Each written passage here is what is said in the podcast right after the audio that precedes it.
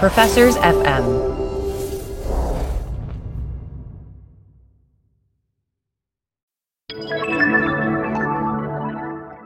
Doug, as you know, we have joined the Professors FM podcast network. So it's extremely exciting. It's like for the first time in my life, I'm going to have academic friends. This is big.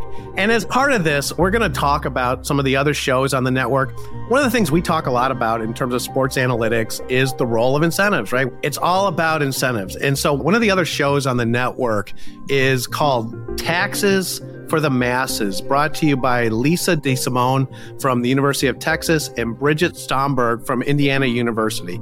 And so, what these two ladies do is they dive into all things taxes. I think it's a great compliment to what we do. In some ways, there's nothing bigger in public policy than taxes in terms of shaping the economy and society because taxes change how people behave.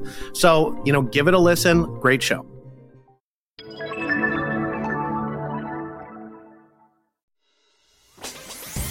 Analytics with Mike Lewis, the podcast where we talk about everything you need to know about sports analytics. Here's your host, Mike Lewis, marketing professor at Emory University. Hey, welcome everyone. Welcome to the Fanalytics podcast, www.fandomanalytics.com, brought to you by the Emory Marketing Analytics Center. My name is Mike Lewis. I'm joined by Mr. Doug Battle. How you doing, Doug?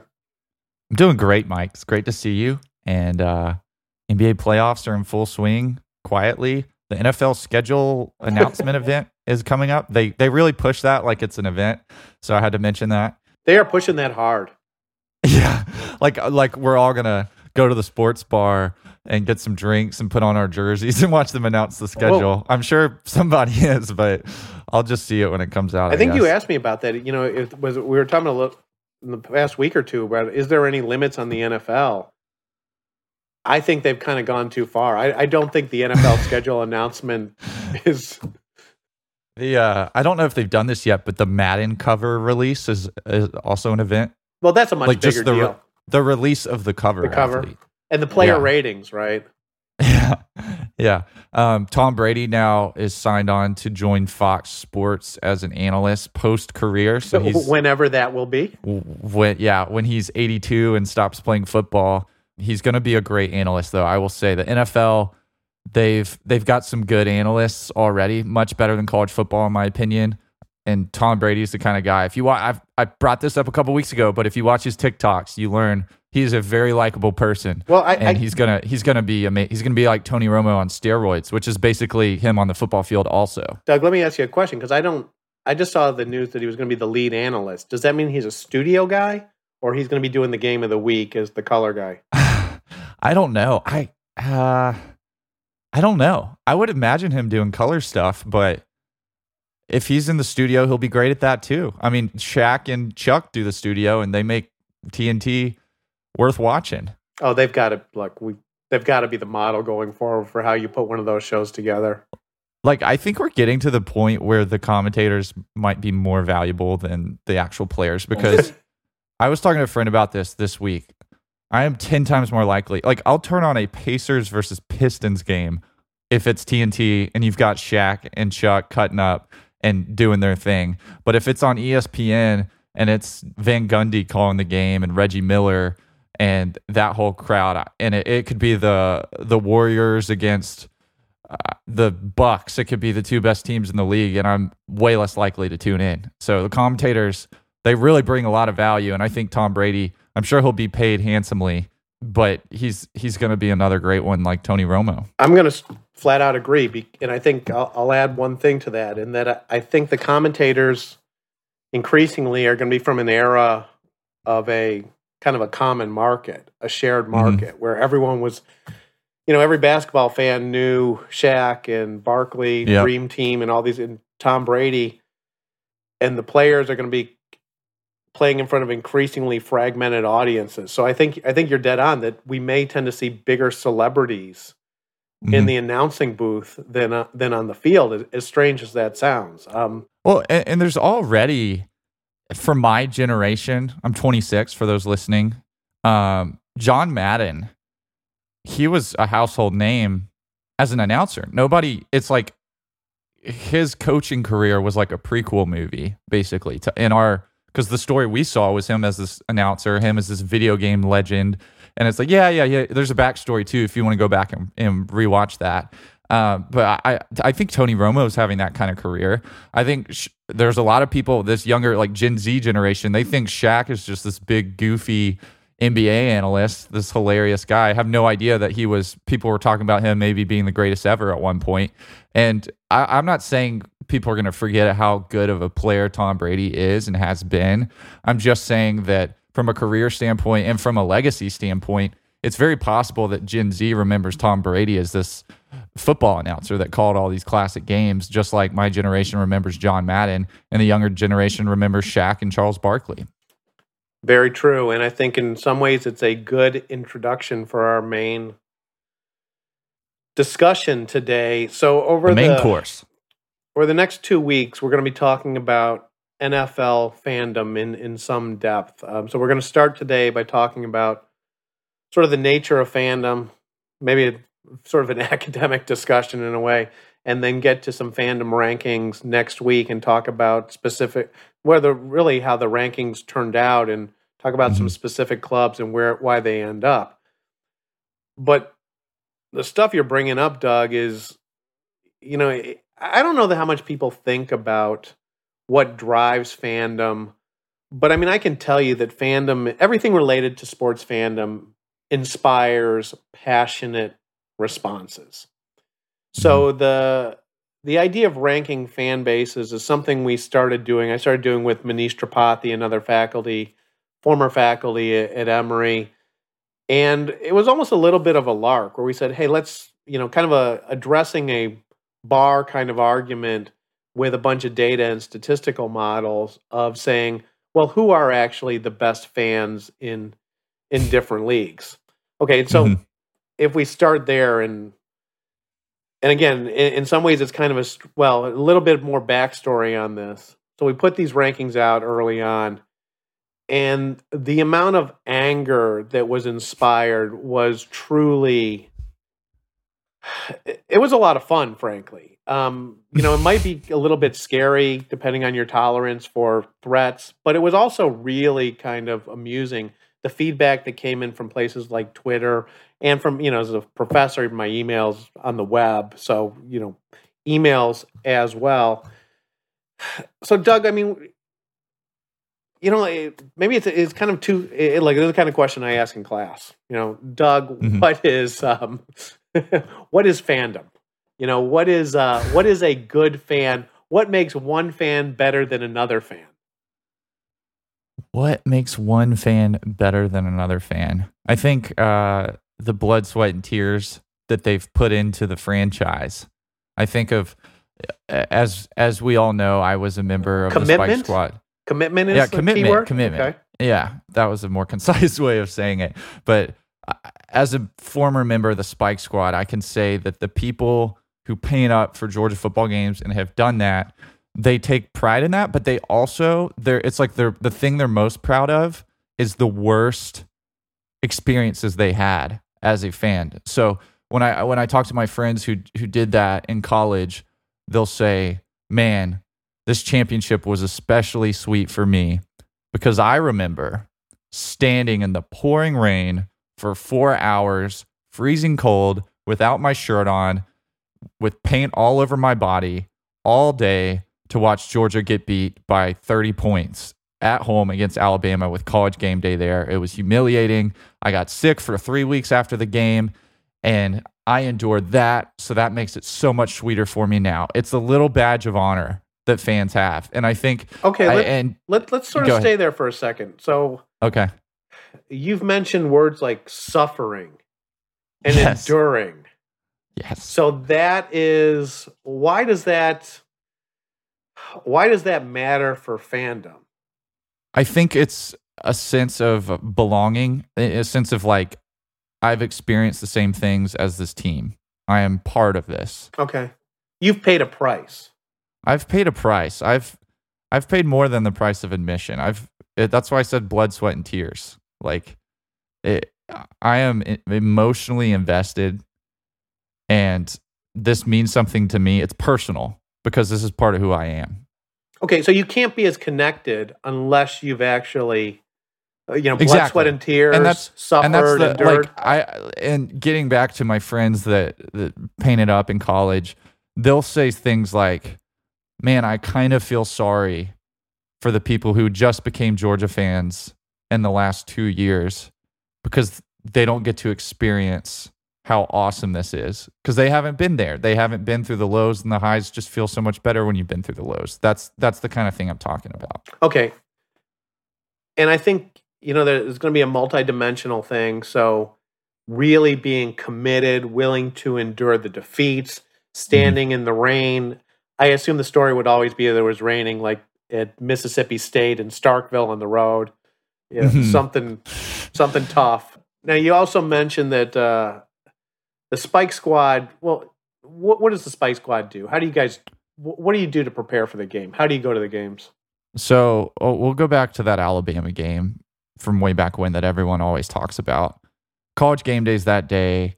The Spike Squad, at least at the time, and it's very different now. It's a different group of people. I don't really know any of them, so I don't know how they operate now. But at least back then, seats were not reserved for. We had to get the front row every week. And for some reason, other people wanted the front row. I've never gotten that because in college football, sitting on the front row is not the best view. It's not a concert. I like sitting halfway up in the student section when I'm not painted up. Uh, but people would always fight for the front row, so we'd have to get to the game first. We'd have to get there in the morning. If it was a 3:30 game, we'd be there at 8 a.m. waiting in line, holding spots, and then you paint your body. You start painting your body. You get into the stadium two and a half hours before kickoff, and you're just hanging out, taking pictures with fans, watching warm ups, trying to to lead the charge as far as the fan enthusiasm at the game and, and trying to help generate an atmosphere that helps the team in your mind, of course. That's really the kind of pregame experience. Of course, painting your full body for me, it was I would spend an hour painting my face because I had such a, a detailed character, and most people's maybe weren't that involved, but that was just how I did it. But it was like I would, I, and we would always say, "Do it for the dogs. Do it for the dogs." Like that's why we do it. So it's like I'm making these sacrifices for my team because I'm part of this, and this means something to me. So there are different levels of fans. There are fans that are just sitting there, and there are fans that are helping the team. Well, I mean, yeah, I, and- and, th- look, I mean, and this is where it gets, starts to sound crazy, right? And I don't mean to put you on Yeah. the spot. yeah, yeah. A Spike Squad member is closer to being part of a, the team than someone sitting in expensive seats that are barely standing up during the game.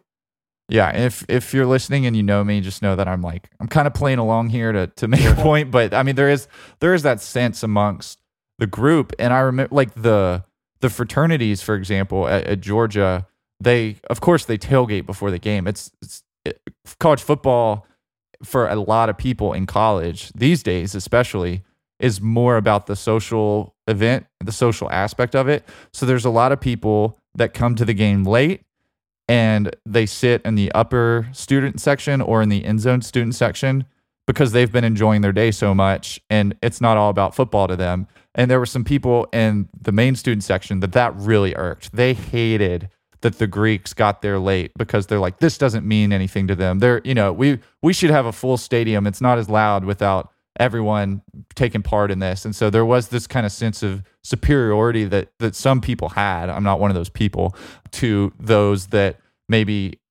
prioritize the social pre-game events over the actual football game Okay. Do you um go to a lot of games? You how many games do you go to in Georgia? What generally or when i was a, I When you were a student, it was every game Every I game? mean, my, my senior year i went to every game my Okay. like home and away So, and how did the team vary over the years in terms of one loss record while you were there? pretty uh, significantly. They, I think, first year they started the season and they were, I think they were in the top four and people were talking playoff. Then they had a ton of injuries and lost a bunch of games. And then after the second season I was in school, the head coach was fired. Third season was Kirby Smart's first year, which was felt like a train wreck at the time. It felt like the program just completely fell apart. And then the next year they make the national championship.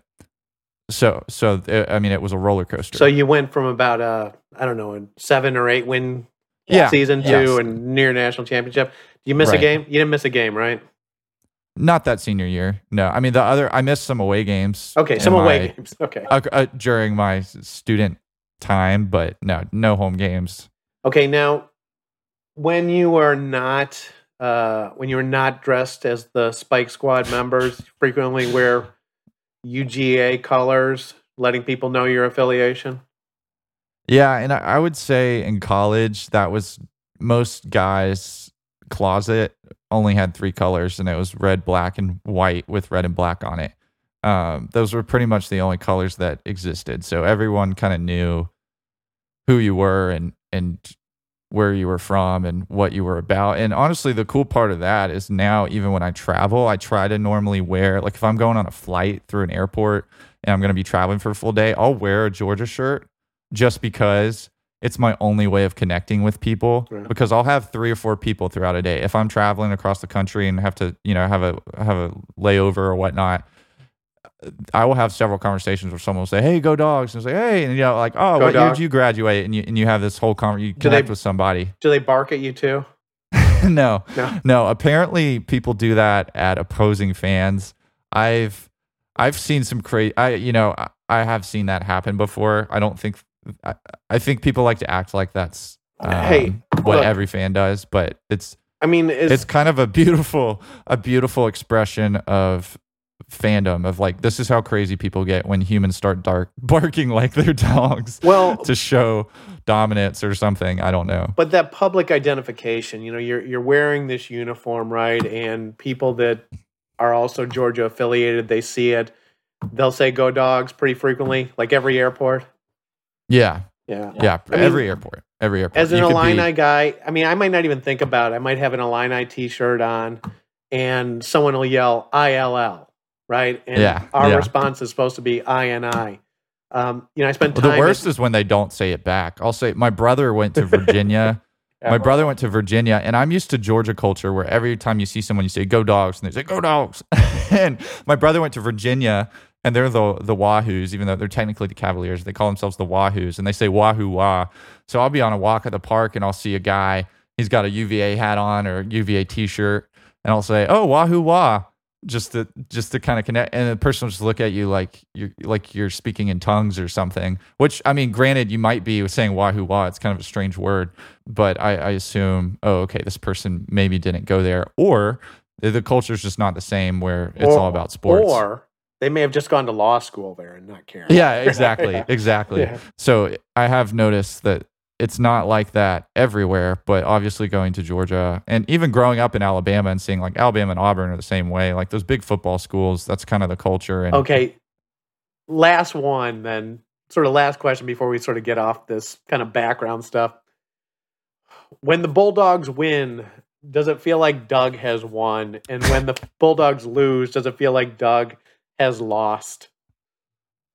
Doug, emotionally, yes, emotionally. Now, I, I will say this: like, I'm level-headed enough to know objectively that Okay, that's and not I the case. don't want to interrupt you too much, but that's the beauty of all this, right?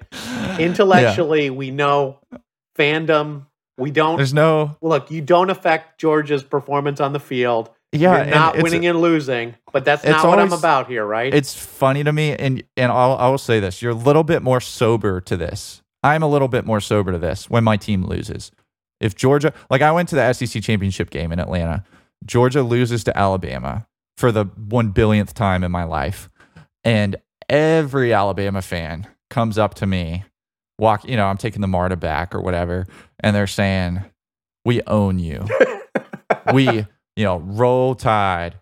Uh, we just beat the blank out of you. We we're champions. You guys are you guys are wish you were us. And and you're sitting there like you realize you you don't own me. You didn't win a championship. Yeah a, a group of 18 year old boys you didn't make out. a tackle. a group of 18 year old boys went out and played a football game and the group that you were watching and wanting to win beat the group that I wanted to win. But then of course when the national championship rolls around and my team wins the champions, it's not wow, a group of 18 year old boys won a game. It's we are the champions. We're playing we are the champions. We're celebrating like it's the greatest accomplishment in my life. I had absolutely nothing to do with it. That is the the beautiful thing of fandom and, and what you will see um, across sports is that for whatever reason it creates the illusion that you have accomplished something when your team does something. And i think a lot of people take that on the when their team loses too. I really don't but um, i think a lot of people feel the pain. I I, I, think, I won't say that i don't feel the pain but i don't i don't feel like a failure or something if if my team comes up short. I, i'm i'm able to be sober then. I'm not sober of course speaking metaphorically when georgia when georgia wins a national championship i feel like we are the champions. We did it yeah. I, look, it's a funny conversation. I mean, but throughout this conversation, I think we've we've hit on kind of the key aspects that drive fandom, uh, commitment, right? Something about you know hierarchy. You're they're truly committed. The involved fans, the ones that are fan, painting up, better than the Yeah. casual fans that are just showing up when they're on a winning run. yeah Uh, the importance of community in terms of we label each other as fans. You see someone in a Georgia T-shirt, it's almost like you're 80% on the way to having a new friend in an airport, right?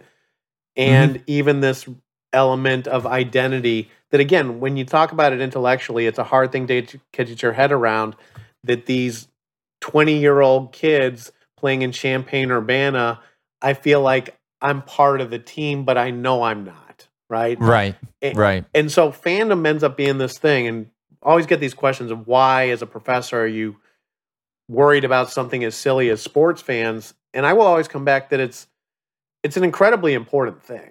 It's something Mhm. that's important to the individual in terms of how they think about themselves, how they, they go through life, but also it's about having passion for parts of the parts of the culture. You got Mhm. clear passion for the University of Georgia. Doug, you got passion for other things, Star Wars, right? yeah Mandalorian, right? this is, you know, it's entertainment and it's sports, but this is the stuff that this is the stuff that matters. Um, I, will- I, I was can i add something yeah, I will say this in regards to sports. Uh, one thing that's different, and you and I recently have talked a lot about how segmented audiences have become for different sports, but also in, for entertainment properties. It's not like we all share a love for Star Wars or everyone in the state of Georgia shares a love for Star Wars.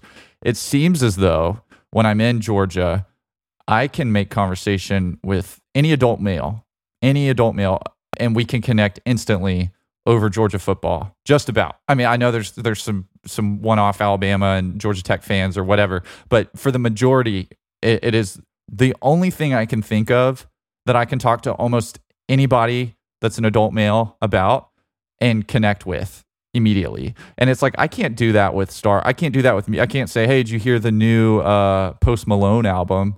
To to some random adult um, on a Monday. But you can pretty much assume that everyone's seen the game. And so to me, sports fandom, it's like one area in society where at least within like a state or within a city, communities uh, as such, there is a general connection between the people. And you, you can't even do that. There are other shared things within communities such as politics, but I, I don't bring up, I don't say, hey, what'd you think about the debate? What'd you think about, you know, that's a, that's a dangerous conversation to have. You never know when you're going to make an enemy doing that. With college football in the South, at least, um, and, and other places, their sports. I'm sure if you're in Boston, you could say that about the Celtics or the Red Sox. Uh, you, you, it's the one thing that connects the community. well, and maybe that's something that's fading, right? Because uh, you Yeah. know, you mentioned you're 26, I'm 54, and I think of just how how much it's faded over the course of my lifetime in the direction where it seems to be going. Because you know, back in the day, you could almost com- you know connect instantly over Michael Jordan, right? Or, Yeah. or how about Yeah. another one? Almost everyone had an opinion about Wayne Gretzky. mm-hmm. Okay, now, and I, you know, in cherry picking this sport, you and I want to talk about the best hockey player out there, right? No, no, and and even with basketball, like Nikola Jokic just won his second MVP. That's not a guy I can talk to many people about. That's not a Michael Jordan. Well, you know, uh, Shitani, uh, you know, and maybe I'm mispronouncing that the uh, the the you know the two way baseball player or you know Mike Trout. I don't know that there are baseball players that are household names anymore, right? So there's definitely something something occurring. And I and I, look, I think you're right that sports fandom has always been that unifier. Maybe it's something that's fading. So again, I think it's an important, an important topic. Yeah, and I'll say this: your your generational fandom report, uh, which is on the Fanalytics website for those interested, I think hits it on the head, hits the nail on the head as far as identifying what's going on generationally. Because when I say I can connect with any adult male about Georgia football, I actually am more. Of course, that's an oversimplification. I'm more likely to connect with guys your age talking about Georgia football. If I mean, if I'm yeah. doing, you know, in certain settings when I was in college, I would say at least half of my guy friends could care less about Georgia football at the University of Georgia. I was shocked by that. I did not expect that. I grew up my whole life in Alabama. I thought, man, once I go to Georgia, I'm going to connect with everyone over the thing I'm really passionate about. And as as it turns out, eh, within my the younger demographics, um, it's not as universal. No, it's not as universal. But anyone your age and up, pretty much, is it's almost a guarantee that college football, at least in, in that region, is going to be an easy easy conversation starter. A little bit of a look ahead. So we're going to spend most of this month talking NFL, uh, both today, sort of the background, next week, getting into the measurement of the fan bases, and then we've got a little bit of a look ahead stuff related to a new quarterback metric. But following that, in reference to something Doug brought up, the generational fandom survey. We've got the data back from the 2022 version, so that will be our, sort of our main point of emphasis going through going through June. Mm-hmm. It, it's always it's one of my favorite things that I've been involved in the last couple of years because you know, as Doug saying, the world is changing. Uh, fandom across generations is very different. Fandom across the genders, fandoms across the races, political affiliation. It's something that uh, it's something we'll talk a lot about. Okay, now Doug, back to sort of moving forward. We kind of got the basics of the psychology of fans out there: commitment, mm-hmm. community, identity. Mm-hmm. If you're thinking about this in terms of data, what do you think key metrics are that you might want to look at in terms of how good a fan base is? And tell me if you need me to clarify that because again, I think these conversations yeah. are sort of funny because it's nothing we think about. Right? How do you well, there, there, how do you two, measure a fan base? Uh, to me, there's there's kind of two different angles. The one is you want to see how big it is, like which is just kind of a general. How who has the biggest fan base? Who has the most fans? But on the flip side, how do you measure how intense like per capita fandom is? You know what I mean? Like for uh, of course, the small market teams are going to have less fans than the big market teams, but their fans might be 10 times more passionate. They might they might buy more jerseys or they might go to more actual in-person games or they okay. might tweet more about well, the team. So let's stay there. So what are the measures of because you're you're dead on, right? New York has 20 million people, Milwaukee has 1.5 million. Hell, Green Bay I think has 300,000 people in the metro area. so you again, right. It, this is what get where this stuff gets interesting, right? There right. are probably more Green Bay Packer fans than there are New York Jets fans, but it shouldn't yeah. be that way. Yeah. But to the side of the intensity of the passion, what are the things you would look at? attendance would be an obvious one, right? Uh, yeah, attendance. I mean, some of the things I mentioned were things like ticket sales, and and I I think money spent. I think ticket price is a good one, and the reason I say that is because as someone who's who was in school when when Georgia really rose to where it is now in college football, we as a fan base would drive ticket prices so high that it would be all Georgia fans at away games, such as the infamous Notre Dame game uh, in 2017. But the national championship that year against Alabama was the high. I think Georgia had the highest priced sporting event ticket for or at least college football ticket for like a couple years straight because the supply couldn't meet the demand. The demand was so high and people were willing to spend more to go to the game. So it was like even this year with the national championship um, and the SEC championship, there was kind of this unspoken rule amongst the fan base of like, let's help our team win by spending more money than Alabama so and spending so much on tickets that they pretty much have to sell them to us and then we'll have most of the stadium and it will help us win so there's that kind of like i feel like ticket price is is kind of a underrated metric there uh, more so than just the number of tickets sold Oh, look, it's one of my favorite ones. yeah This comes from my background as more as a marketer. People willing to pay high prices yes is a great sign of intense loyalty, right? That it's like I'm, you know, it's like the example I will always use in in class is, frankly, I'll put I have a I have a slide for class where I put up a picture of Dr Pepper and a picture of Dr Thunder. You know what Dr Thunder is? i am aware yes Okay, so Dr Thunder is the Walmart version of the the Dr Pepper brand. And then the question becomes, well, how much are you willing to how much is someone willing to pay for a nice cold can of Dr Pepper? And I mean, what is it's probably about twice as much.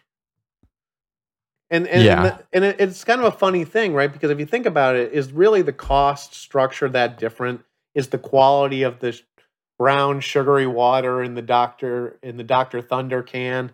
Is it all that different from the Dr Pepper? Maybe the flavor's a little bit different, but that might be kind of kind of just taste.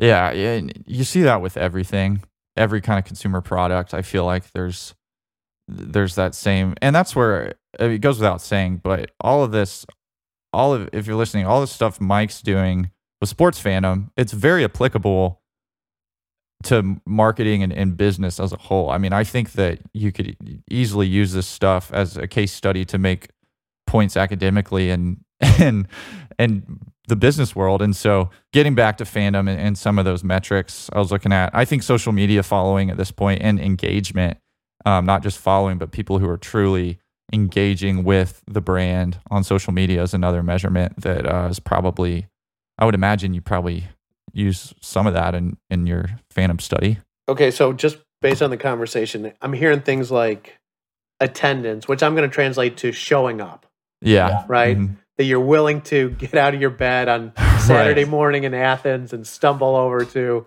the stadium. uh, willing to pay prices, right? Putting Mhm. your money where your loyalty is. Uh, now, you didn't mention it directly. You're still talking about the prices. Willingness to travel is a good one, right? Travel. Yeah, that's a great one. That's a great one. And and I think that goes hand in hand with the prices when you're talking about away games and things of, of that nature. But you could look at I would love to see the average ticket price across the 12 game season for home and away games for each team because the you would see that the away, like for Georgia for example that year when I was a senior the prices for away games were through the roof even if the other team was horrible because so many Georgia people were wanting to go see them play. I mean, you'd have you'd have a Georgia Vanderbilt game with two hundred dollar tickets. Vanderbilt season tickets cost less than that. Well, and, and look, I don't want to totally, you know, pat you on. I don't want to totally embrace your Georgia fandom because as an Illinois fan, you know, it's just not what I want to do, right? I don't want to. Right. I don't want to celebrate another nation. But you know, when the Georgia fans did roll up to Notre Dame and turn that stadium from, you know, the the gold and the green or whatever Notre Dame is wearing at the moment to being a lot of red and black, A lot of red.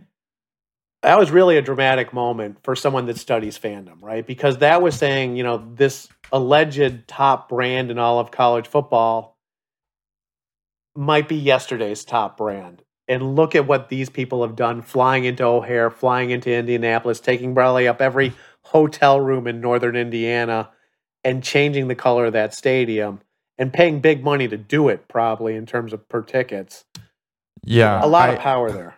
I think that uh, that particular instance with Georgia, I think it was reflective of Georgia's fan base and, and where they were at at the time in 2017. If you look at Notre Dame, they've had that happen a few times. Uh, it's always a red team. I think the most recent one, I think Cincinnati more or less took over their stadium for a game.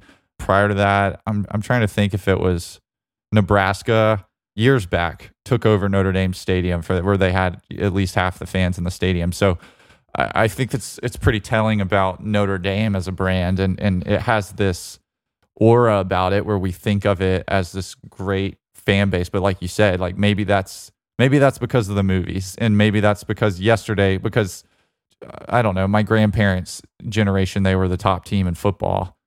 Uh, I don't know. I suspect that there is something that, again, you know, the the world changes over time, and a lot of Notre Dame's fan base was Irish, Irish and Polish Catholics on the south Yeah. side of Chicago.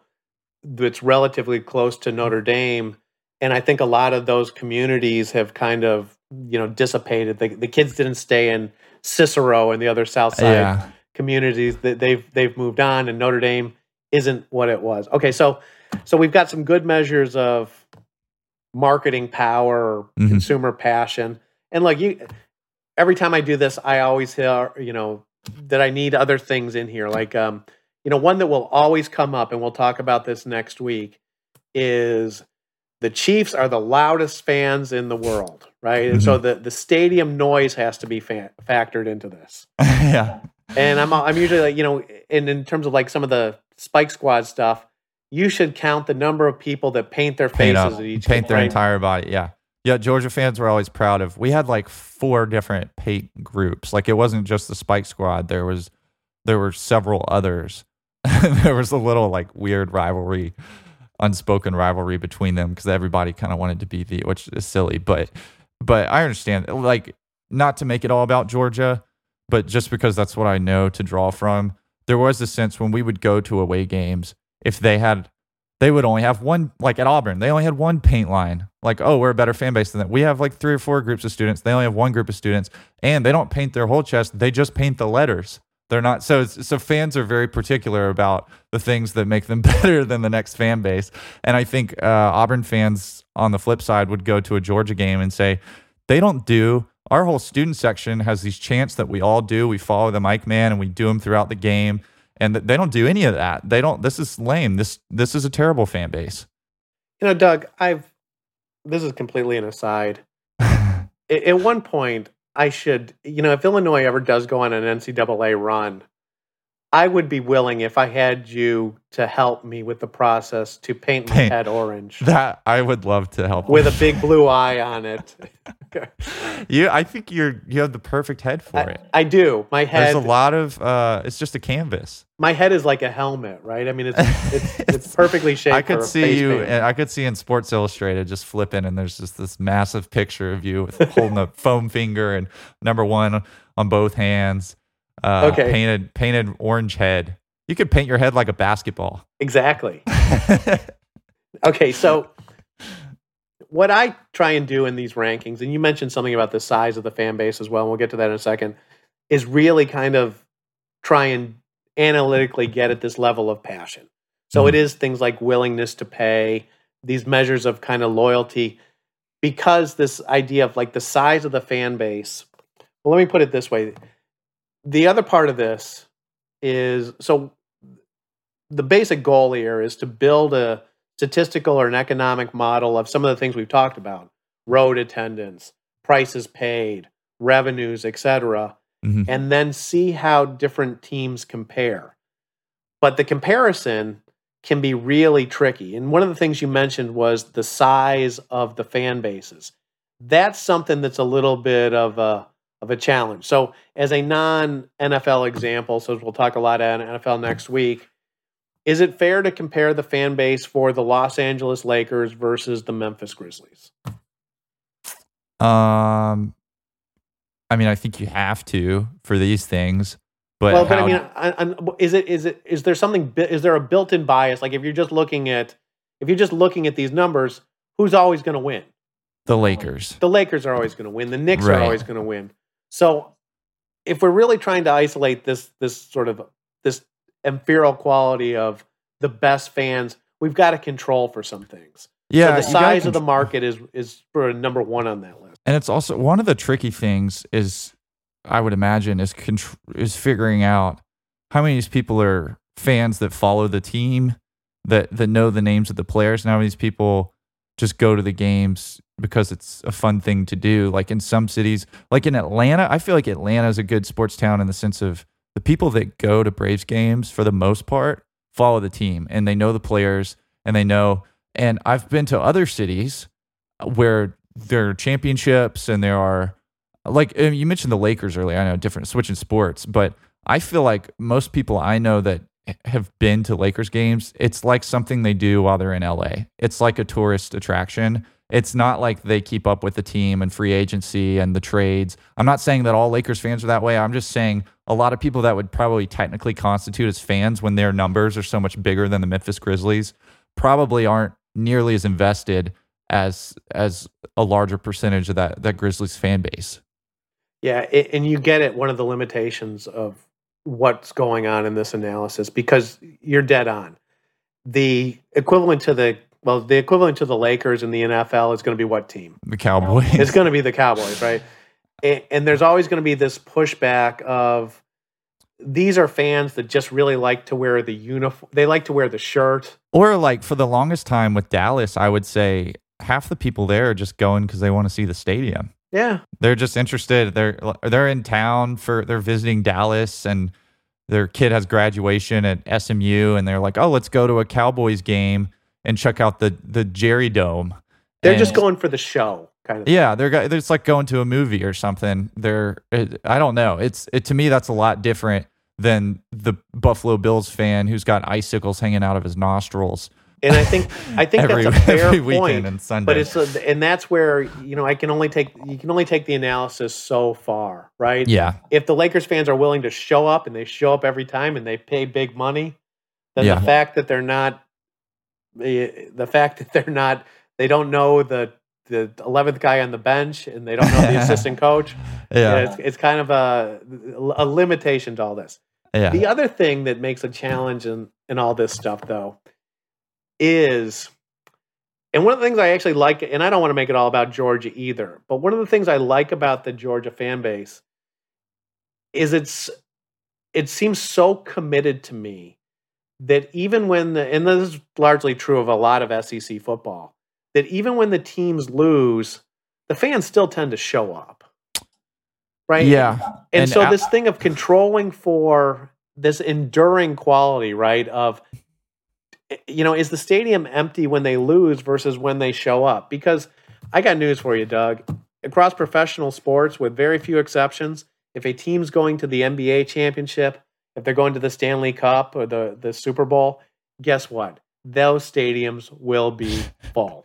I think the exceptions I can think of are I remember like the New Jersey Nets made the finals a couple years, and New, apparently they I pulled for the Nets from Birmingham, Alabama. That was my team growing up. But I learned that apparently they didn't have a very good fan base, which is partially why they moved to Brooklyn. But apparently they were in the finals and, and struggling to to fill up the arena. And uh, I think the Los Angeles Rams this last year, I was I was hearing stuff in the playoffs about there being more 49ers fans in, in a playoff game in Los Angeles between San Francisco and Los Angeles to make the Super Bowl. Um, so I, I still think, as I guess fans show up, but sometimes it might be more opposing fans than you would want with with fan bases like a relocated team like like the Rams, of course. But I mean, I, I think you're right. There's there's only so much you can you can do, and the bottom line is if if people are showing up, it's indicative of an overall enthusiasm, even if all those people maybe aren't the most passionate fans. Okay, so to sort of put a bow on this, and so uh, in a little bit of recapping of the conversation, where we started was a discussion about the psychology of fandom, right? And these issues of identity, community, commitment. That gets us to this question of, well, how do those things come out? And that's Mhm. where we get into the metrics about fan passion. Things like, are they willing to pay high prices? Are they willing to actually take the time out, show up and attend games? Are they willing to travel? So these behavioral measures. And then the last thing we touched on briefly, you know, gets at the idea of why we actually do statistics on these things, why we do something beyond just basically presenting, well, here's the number of Facebook followers for this team, here's Yeah. the ticket price for this team, where we say we've got to control for the fact that New York has 20 million people, Los Angeles or San Francisco has a really high median income. Uh, the Memphis Grizzlies are really good this year. Maybe they're not so good in the past. Uh, we've got to control for a lot of things. So we Mhm. bring in a lot of, we take some theory that gets us to some things we want to measure. We build a statistical model, an economic model, and we've got these statistical controls so we can get at some type of a and again I, I, laugh as i say this so we can get at some type of analytical or statistical based analysis of fandom and then mm-hmm. the way these things work doug just so you know i mean you've been around this for a couple of years now publish the ratings and then depending on how widely these go out the hate then quickly comes in and i do yeah. say it's hate the hate comes in because you know what there are very few complimentary emails saying, "Hey, thanks for ranking us number 4." That doesn't happen. I think that was a valid ranking of putting us at 28. yeah. It, well, what's great about it, right, is the team that you can almost imagine this is kind of pure the greatness of fan psychology. The team that ranks number 1, what do they think? Great. Fantastic. Okay, There's... but not even great or fantastic. Truth. Truth. Right? we found this is this is um objective truth right here. Yeah. We found and it was yeah. so obvious. You didn't why did you even have to do the analysis, right? Yeah. and every other fan base is unhappy. Yeah, I, I will say the only, um, I mean, obviously, I've seen in this role that kind of feedback. The only times I've seen a positive reaction from a fan base to a like number 50 out of 100 rating was that there will be call. This is coming from someone that's from the state of Alabama. On Facebook, someone will share an article, and it will be the top state schools in the country, and Alabama will be ranked. I don't know. They'll be ranked 52nd, and Auburn will be ranked 48th and Auburn fans are posting it all over Twitter, and it's the same thing. This is hey, they did a study. This is the truth and um, and then Bama fans are dismissing it and saying, well, they're not taking into account all this. It's the same thing, but it's it's pretty hilarious to watch. You're 100 percent right. That's exactly anytime, how these things go. Anytime Georgia gets ranked in the top 10 public university ranking that they do, I will see it all over my LinkedIn feed.